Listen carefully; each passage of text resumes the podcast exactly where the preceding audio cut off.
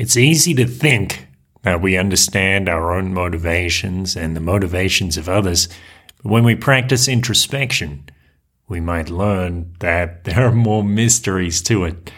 Let's talk about that in a moment. Head on over to beautifulpodcast.com, use the coupon code BEAUTIFUL2021. You get 50% off your first coaching session with me.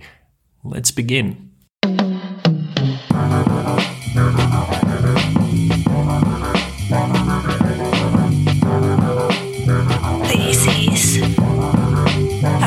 Beautiful thought.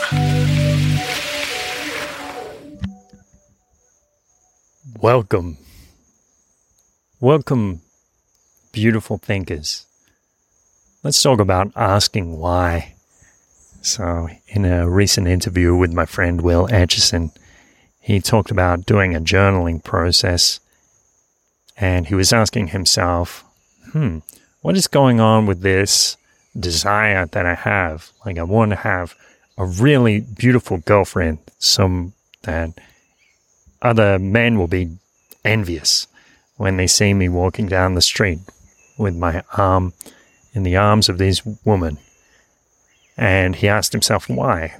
Why do I want that? He said he heard somewhere in a read it in a book or saw it in a YouTube video. When you ask why three times, you start to get to the root of your own desires, your own motivations. And he found out that what he wanted was to be respected, to be noticed, to be significant. And he found that, started to find that there were many better ways of meeting that need. In fact, ways that would enable positive change, constructive change in his life. As you probably know, I'm a huge journal advocate. I believe that journaling is one of the most effective ways to explore ourselves, to gain self knowledge, understand our deeper motivations. And it applies to big things like Will was talking about. It also applies to small things. I noticed the other day somebody asked me, Hey, uh, how are you? Or are you okay? And I, I said, oh, yeah, I'm fine. Actually, I, I was not entirely fine.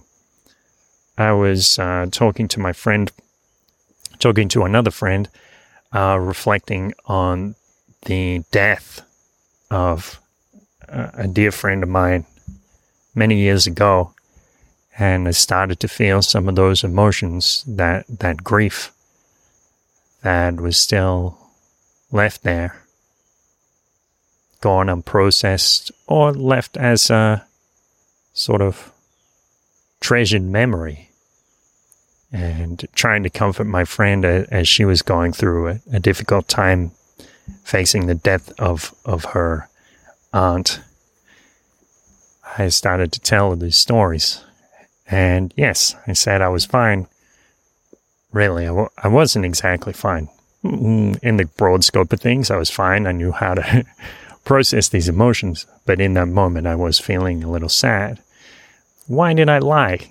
It's an interesting question. And part of it is about politeness, part of it is about not wanting to show weakness or vulnerability, especially in a cafe that we were sitting in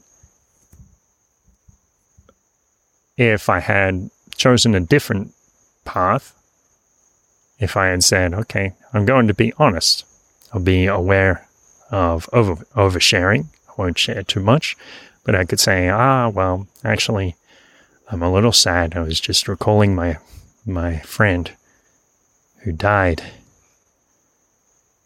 And that would serve to deepen the connections probably with everybody around me in one form or another. And I'm perfectly capable of doing that. When we ask why, we start to discover, normally we will discover that our motivations are numerous. It's not as simple as saying, oh, I was just trying to be polite, or I was just trying to save face. It's rarely that simple. And this is the, the fascinating thing about human nature. A lot of people will, will say this just, just, just. it's just this, it's just that. You know, like an atheist will say that a theist is just afraid of death. That's why they believe in heaven. And I don't think human motivations are ever that simple. It's like the Buddhist law of multiple causes. Have the Buddhist law, or uh, the the law of multiple mo- motivations. You might be trying to do something pure and trying to do something impure, and we can discover these things looking inside. There is this universe of unasked questions, of mysteries that become revealed to us when we start asking these questions. And it is phenomenal because almost every time we do it, we we reveal something about ourselves, but also about others. As I've uh, said in this quote, attributed normally attributed to Albert Ellis.